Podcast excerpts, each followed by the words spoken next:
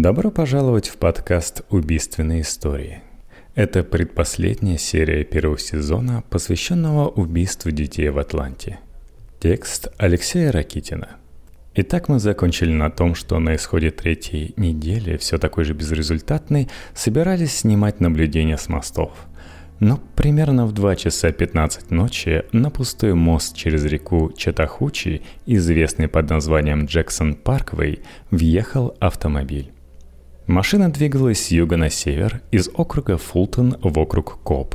На небольшой скорости она проследовала мимо Фредди Джекобса, слушателя местной полицейской академии, наблюдавшего за мостом с юга, и удалилась в темноту – Дежуривший на северной стороне моста другой служитель Академии Боб Кэмпбелл наблюдал за одинокой приближающейся автомашиной и отметил, что она неожиданно остановилась на мосту, Затем раздался шум воды, как будто что-то крупное упало в реку, после чего машина продолжила движение.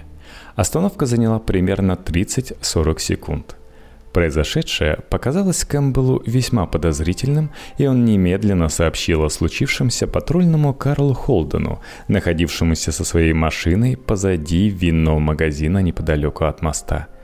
Тот немедленно пристроился за таинственным автомобилем, но к нему не приближался, дабы не вызвать подозрений водителя. Через некоторое время на место Холдена заступил автомобиль наружного наблюдения Атлантского управления ФБР – которым управлял специальный агент Грегори Джиланд. Он подтянулся к объекту наблюдения поближе и определил, что перед ним «Шевроле Купе» 1970 года белого цвета. Проверка автомобильного номера показала, что машина принадлежит некому Уэйну Бертраму Уильямсу, чернокожему мужчине 58 года рождения. После некоторых колебаний руководители целевой группы санкционировали остановку «Шевроле» и допрос водителя – надо сказать, что рассматривался и другой вариант действий – установка скрытого наблюдения за подозрительной машиной, но от него отказались ввиду того, что он мог потребовать слишком значительных затрат времени и сил. Так что Джиланд остановил белый «Шевроле» и проверил документы сидевшего за рулем человека.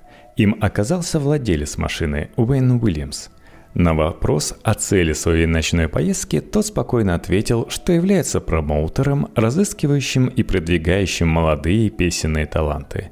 По его словам, в ночь на 22 мая он направлялся на встречу с очень одаренной певицей Черил Джонсон.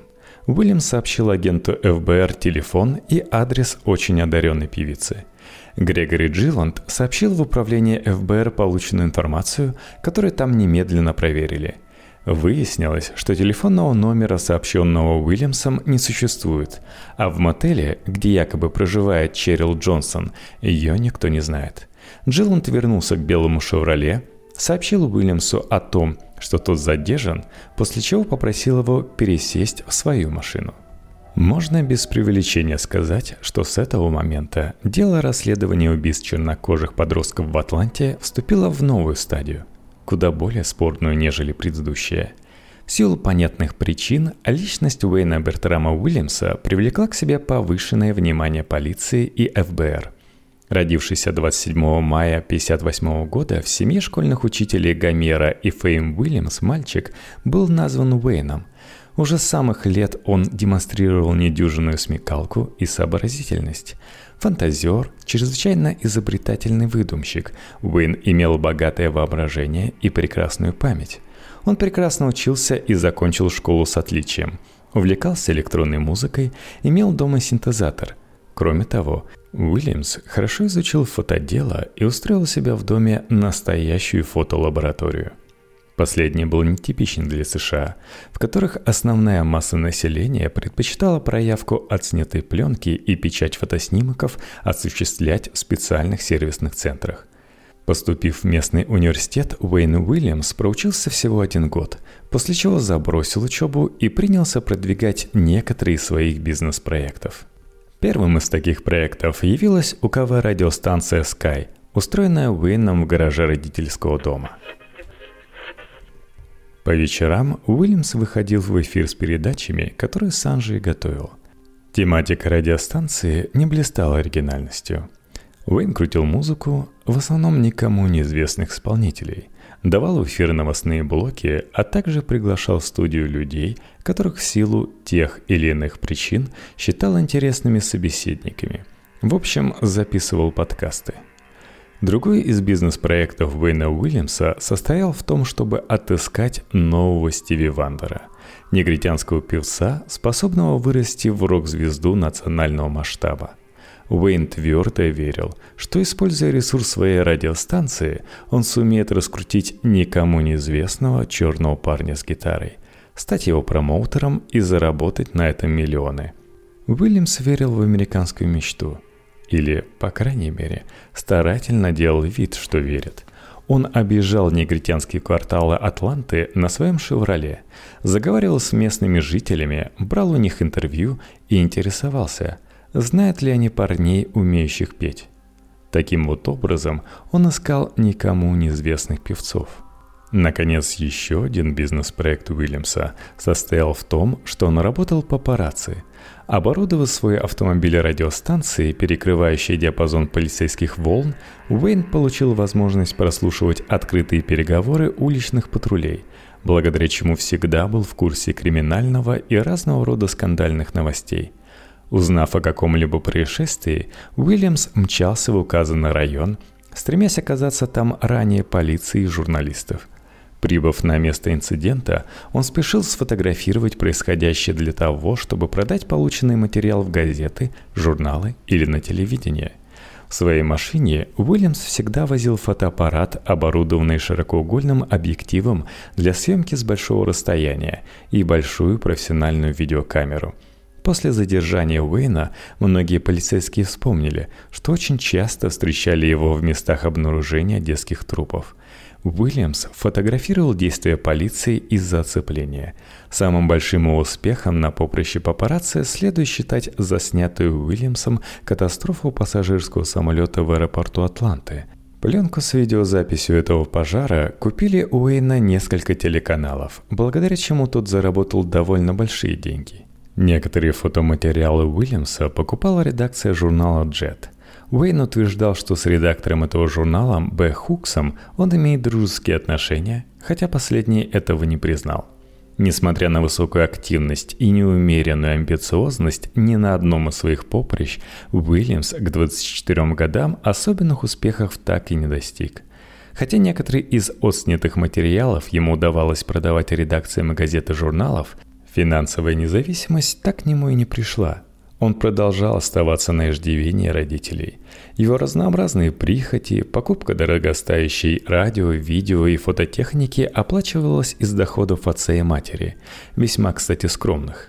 Во время первого допроса в Атлантском управлении ФБР, продолжавшегося почти 6 часов, задержанный вел себя очень уверенно и даже нахально – Убедившись в том, что его рассказ о ночной поездке к перспективнее певице Черил Джонсон опровергнут, и он не в силах доказательно подтвердить собственную правдивость, Уильям замкнулся и отказался что-либо объяснять.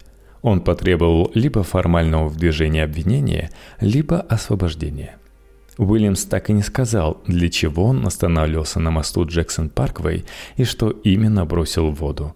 Если точнее, он вообще не признал факт остановки – в тот момент никто из правоохранительных органов не был готов санкционировать неподготовленный арест, поэтому Уильямса в конце концов отпустили.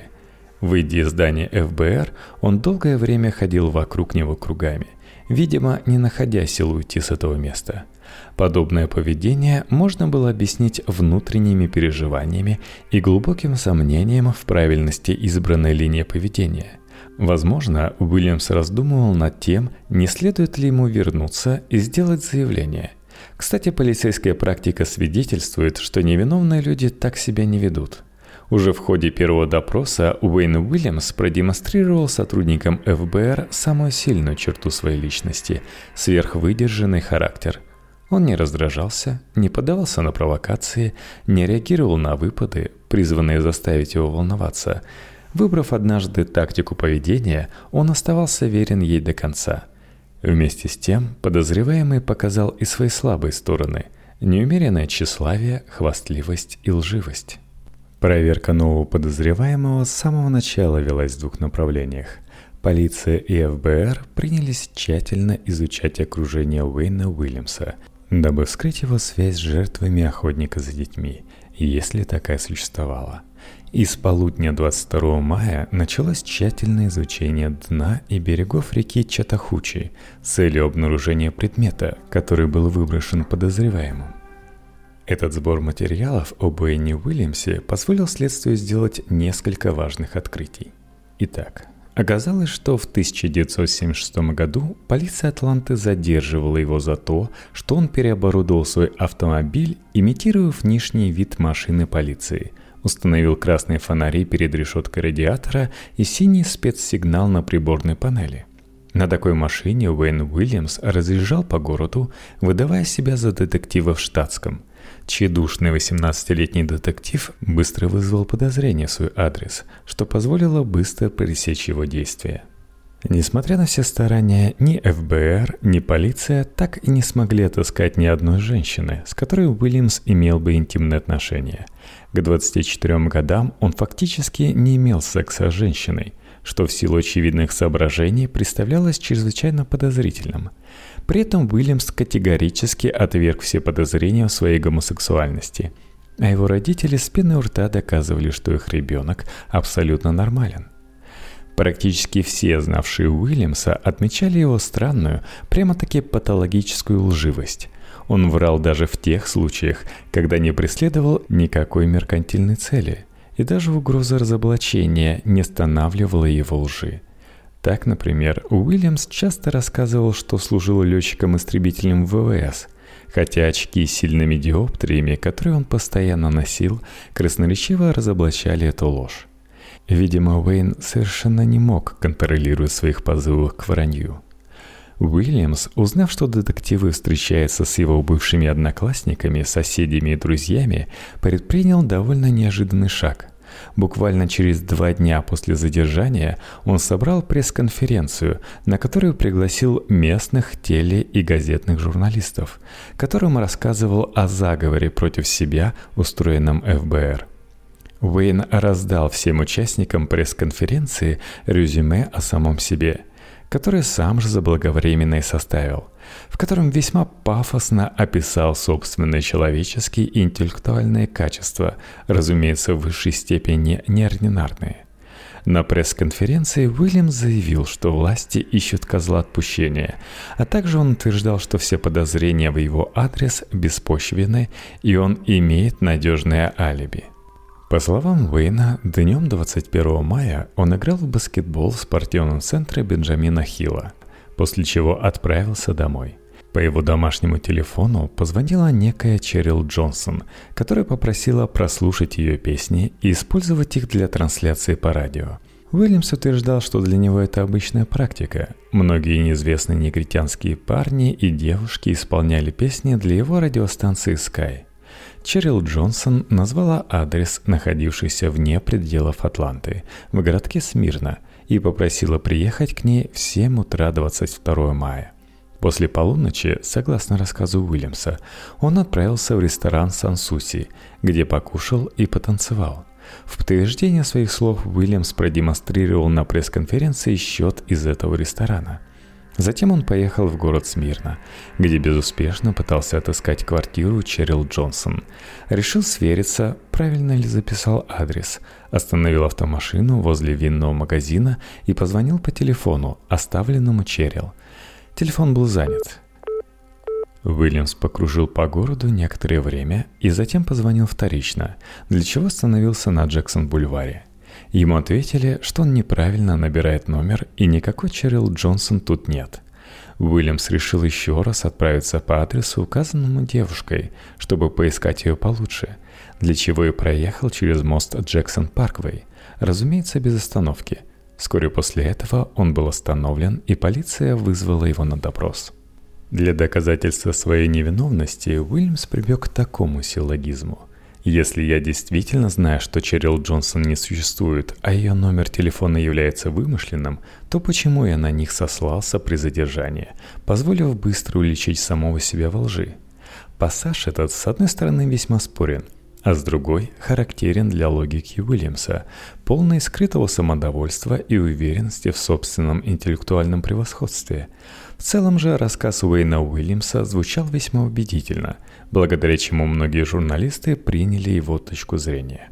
Да и сам дружелюбно улыбавшийся подозреваемый, словоохотливый и эрудированный, производил весьма приятное впечатление – Впоследствии версия о фальсификации дела сотрудниками ФБР получила довольно широкое распространение, о чем подробнее будет сказано дальше.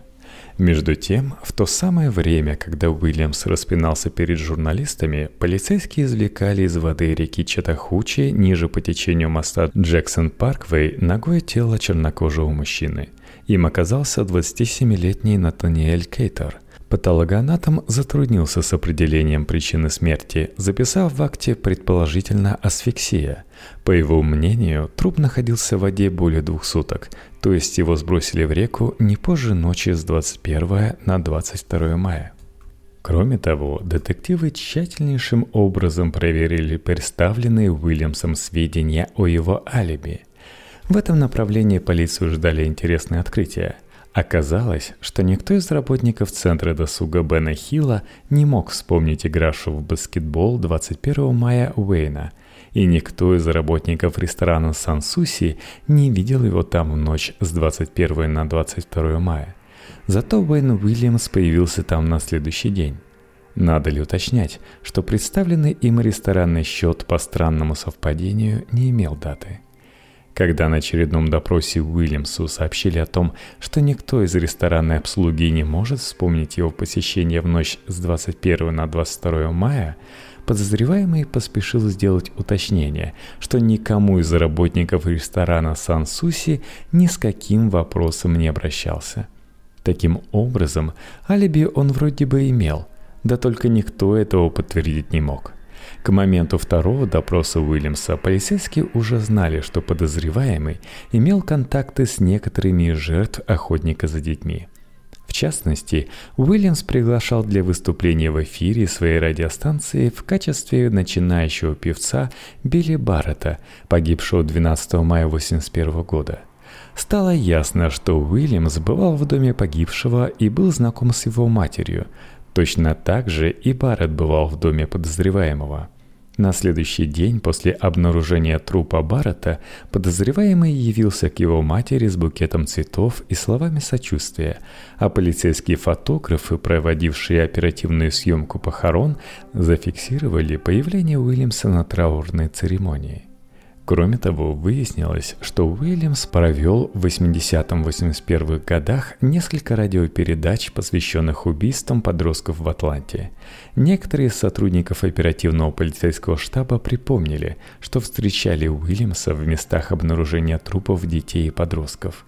Подозреваемый подолгу внимательно наблюдал за действиями полиции, проводя видео и фотосъемку из-за ограждения – Поэтому неудивительно, что в ходе допроса полицейские стали расспрашивать Уильямса о рабочих материалах его радиостанции, записях, которые он делал в ходе подготовки передач, о домашнем видео и фотоархиве и тому подобных вещах – Каково же было удивление оперативников, осуществлявших круглосуточное наблюдение за домом Уильямса, когда на следующий день отец подозреваемого устроил во дворе дома настоящее аутодафе из видеомагнитофонных пленок, а разного рода бумаг и фотографий.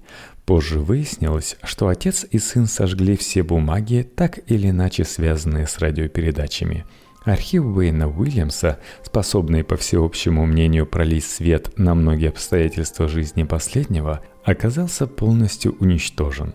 Кроме того, Уэйн вместе с родителями устроил генеральную уборку дома и гаража, в ходе которой вся мебель и все ковровые покрытия подверглись влажной чистке.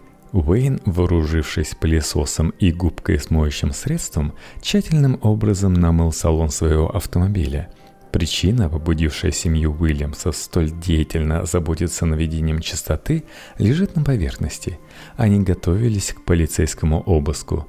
Разумеется, то обстоятельство, что подозреваемый весьма деятельно противодействовал полиции восстановления истины, поставило на повестку дня вопрос о его аресте. Однако серьезных улик против Уэйна Уильямса не существовало – Конечно, его поведение в ночь с 21 на 22 мая 1981 года выглядело весьма подозрительным, но Уэйн был вовсе не обязан объяснять мотивы своих поступков кому бы то ни было. Доказать же его вину никак не получалось. Немаловажным подспорьем для обвинения могло бы стать обнаружение в доме и автомобиле подозреваемого микроволокон, идентичных тем, что были обнаружены на некоторых трупах подростков – Прокурор округа Фултон Льюис Лейтон санкционировал проведение обыска, в ходе которого сотрудники ФБР пылесосом прошли всю мебель в доме Уильямсов, а также обивку салона автомашины Уэйна. Несмотря на тщательную уборку родителей и самого подозреваемого, криминалисты получили богатейший материал для исследований. Уже первые результаты изученных изъятых в ходе обыска ворсинок оказались весьма обнадеживающими. Они совпадали с теми волокнами, что оказывались найдены в разное время на различных трупах. В общей сложности анализ более чем 700 образцов ворсистых материалов из дома и машины Уильямса, растянувшийся более чем на 3 месяца, дал 28 совпадений типов и окраски ворса, происходившего из 19 изделий, с теми волокнами, что были найдены на 10 трупах подростков и молодых людей. Раньше всех из этого списка исчез Альфред Эванс – Произошло это 24 июля 1979 года. Таким образом, невольно напрашивалась мысль о том, что Уэйн Уильямс причастен ко всему тому смертельному сериалу, что тянулось в Атланте с лета 79 -го.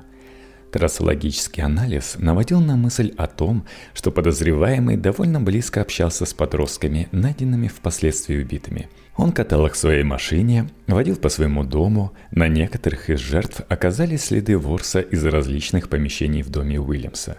Важно отметить, что криминалистам ФБР удалось отыскать и ворсинки с одежды погибших подростков на мебели в доме подозреваемых.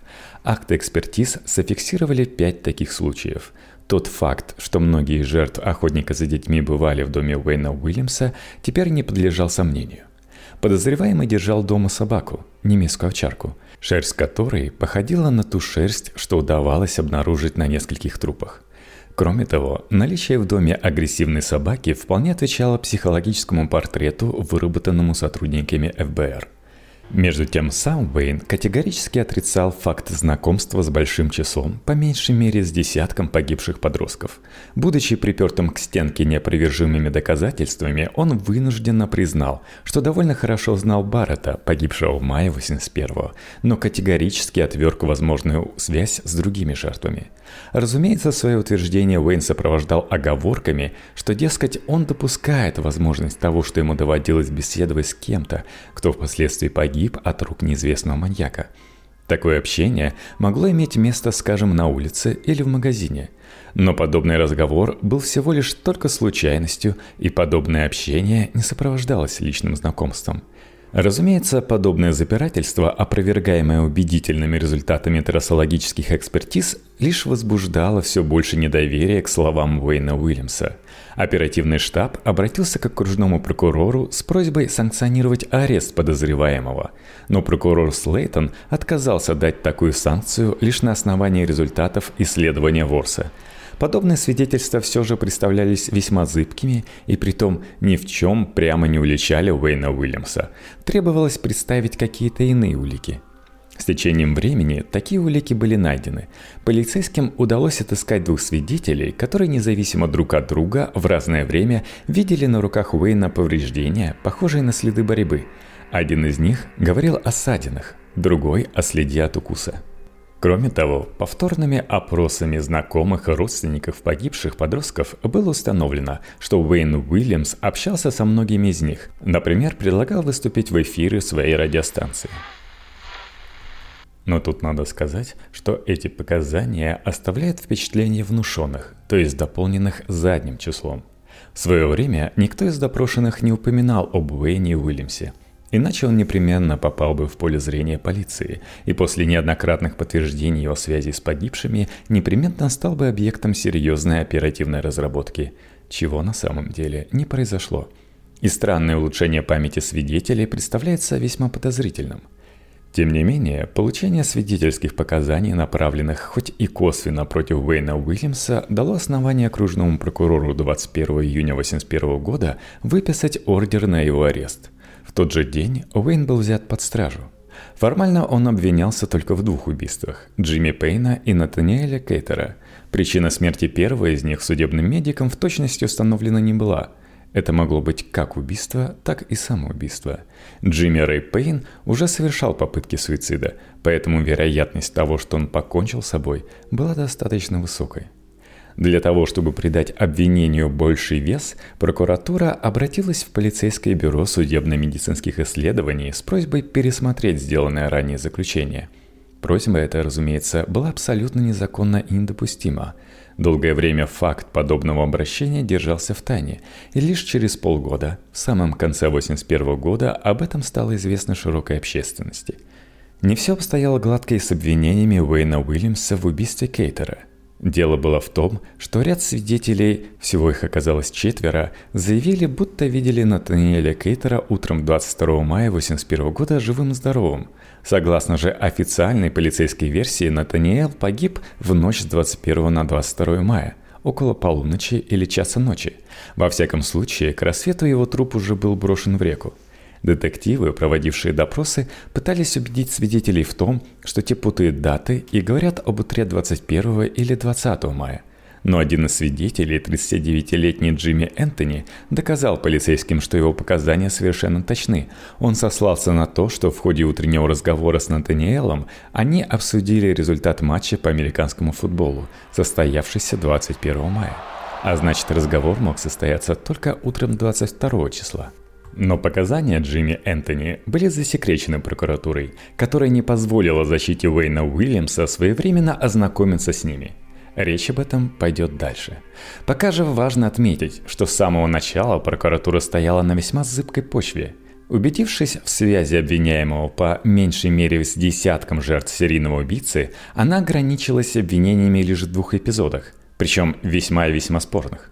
Впоследствии, после открытия следственных материалов, представителям защиты Уильямса выяснилось, что его проверяли на причастность к 22 убийствам подростков, но ни в одном из случаев сколько-нибудь серьезных улик получено не было. Определенные сложности возникли с определением места подсудимости Уильямса. Напомним, что жертвы атлантского охотника за подростками в разное время были найдены на территории разных округов – Кобб, Декалб, Рокдейл и Фултон – в конечном итоге Министерство юстиции склонилось к тому, что судебный процесс должен быть проведен в округе Фултон, поскольку Уэйн Уильямс, согласно версии обвинения, именно там убил Натаниэла Кейтера, труп которого сбросил с моста Джексон Парквей. На протяжении почти пяти месяцев, вплоть до декабря 1981 года, окружная прокуратура округа Фултон шлифовала обвинительное заключение – конечном итоге вся сумма доказательств, так называемое тело доказательства по терминологии американской юриспруденции, причастности Уэйна Уильямса к убийствам подростков в Атланте в 79-81 годах свелась к следующему. Один из свидетелей обвинения утверждал, что видел, как 14-летний Джозеф Белл, исчезнувший 2 марта 1981 года, садился в темный «Шевроле», за рулем которого находился Уэйн Уильямс – Два чернокожих подростка утверждали, что обвиняемый обращался к ним с предложением сексуального характера. В автомашине Уэйна Уильямса были найдены пять замытых пятен крови. Их группы соответствовали группам крови Уильяма Баррета, погибшего 11 мая 1981 года, и Джона Портера, чей труп был найден 21 апреля 1981 года. Свидетель обвинения, жена друга Уэйна Уильямса, утверждала, будто тот в начале июня 1981 года признался в том, что действительно убивал подростков, и даже рассказал, как именно это делал. По ее словам, Уильям сказал следующее. «Я душил мальчишек через несколько минут после того, как сажал свою машину. Сравнительный анализ волокон, найденных на различных деталях одежды 10 жертв охотника за детьми, показал их идентичность ворсу и запивке 19 изделий из спальни Уэйна Уильямса, большой комнаты в его доме и салона автомашины. Сочетание волокон друг с другом, в точности соответствовавшее такому же сочетанию предметов обстановки в доме, а также наличие собачьей шерсти, каковая присутствовала и в доме Уильямса, все это, по мнению экспертов, делало невозможным случайное совпадение – Обвиняемый демонстрировал как в ходе следствия, так и прежде наклонности патологического лгуна, что убедительно подтверждалось показаниями многочисленных свидетелей. Данная особенность его личности полностью обесценивала все эмоциональные доводы в его защиту. Уэйн Уильямс не смог доказать свое алиби на момент гибели Натаниэла Кейтера и Джимми Пейна. Обвиняемый так и не захотел объяснить, что именно он делал на мосту Парквей-Бридж ранним утром 22 мая 1981 года, куда он в тот момент направлялся, для чего останавливался и что сбросил в реку Чатахучи. В контексте последовавшего через два с половиной суток обнаружения трупа Натаниэля Кейтера, обвинение считало, что молчание обвиняемого имеет разоблачительный характер и доказывает его повинность в убийстве последнего – из этих весьма разрозненных данных прокуратура выводила обвинение Уэйна Уильямса в убийстве Джимми Пейна и Натаниэля Кейтера. Нельзя не признать некоторую нелогичность причинно-следственных связей, демонстрируемых содержанием обвинительного заключения. Обвинение в целом не выглядело очень убедительным. Самым внушительным его козырем следовало признать именно анализ волокон ковровых покрытий из дома и машины Уильямса – но казус заключался в том, что как раз таки на телах тех жертв, убийства которых инкриминировались Уэйну Уильямсу, никаких волокон найдено не было. Ну что же, следующая серия будет заключительной. Из нее мы узнаем о судебном процессе. Но я напоминаю, что этот подкаст новый. Ему важно получить ваши лайки, ваши звездочки в iTunes, так что не ленитесь, оставляйте ваши положительные отзывы. Ну и, конечно же, делитесь, что надо улучшить и что хотели бы услышать в следующем сезоне. Ну а самую большую поддержку подкасту и подкастеру вы можете оказать на patreon.com slash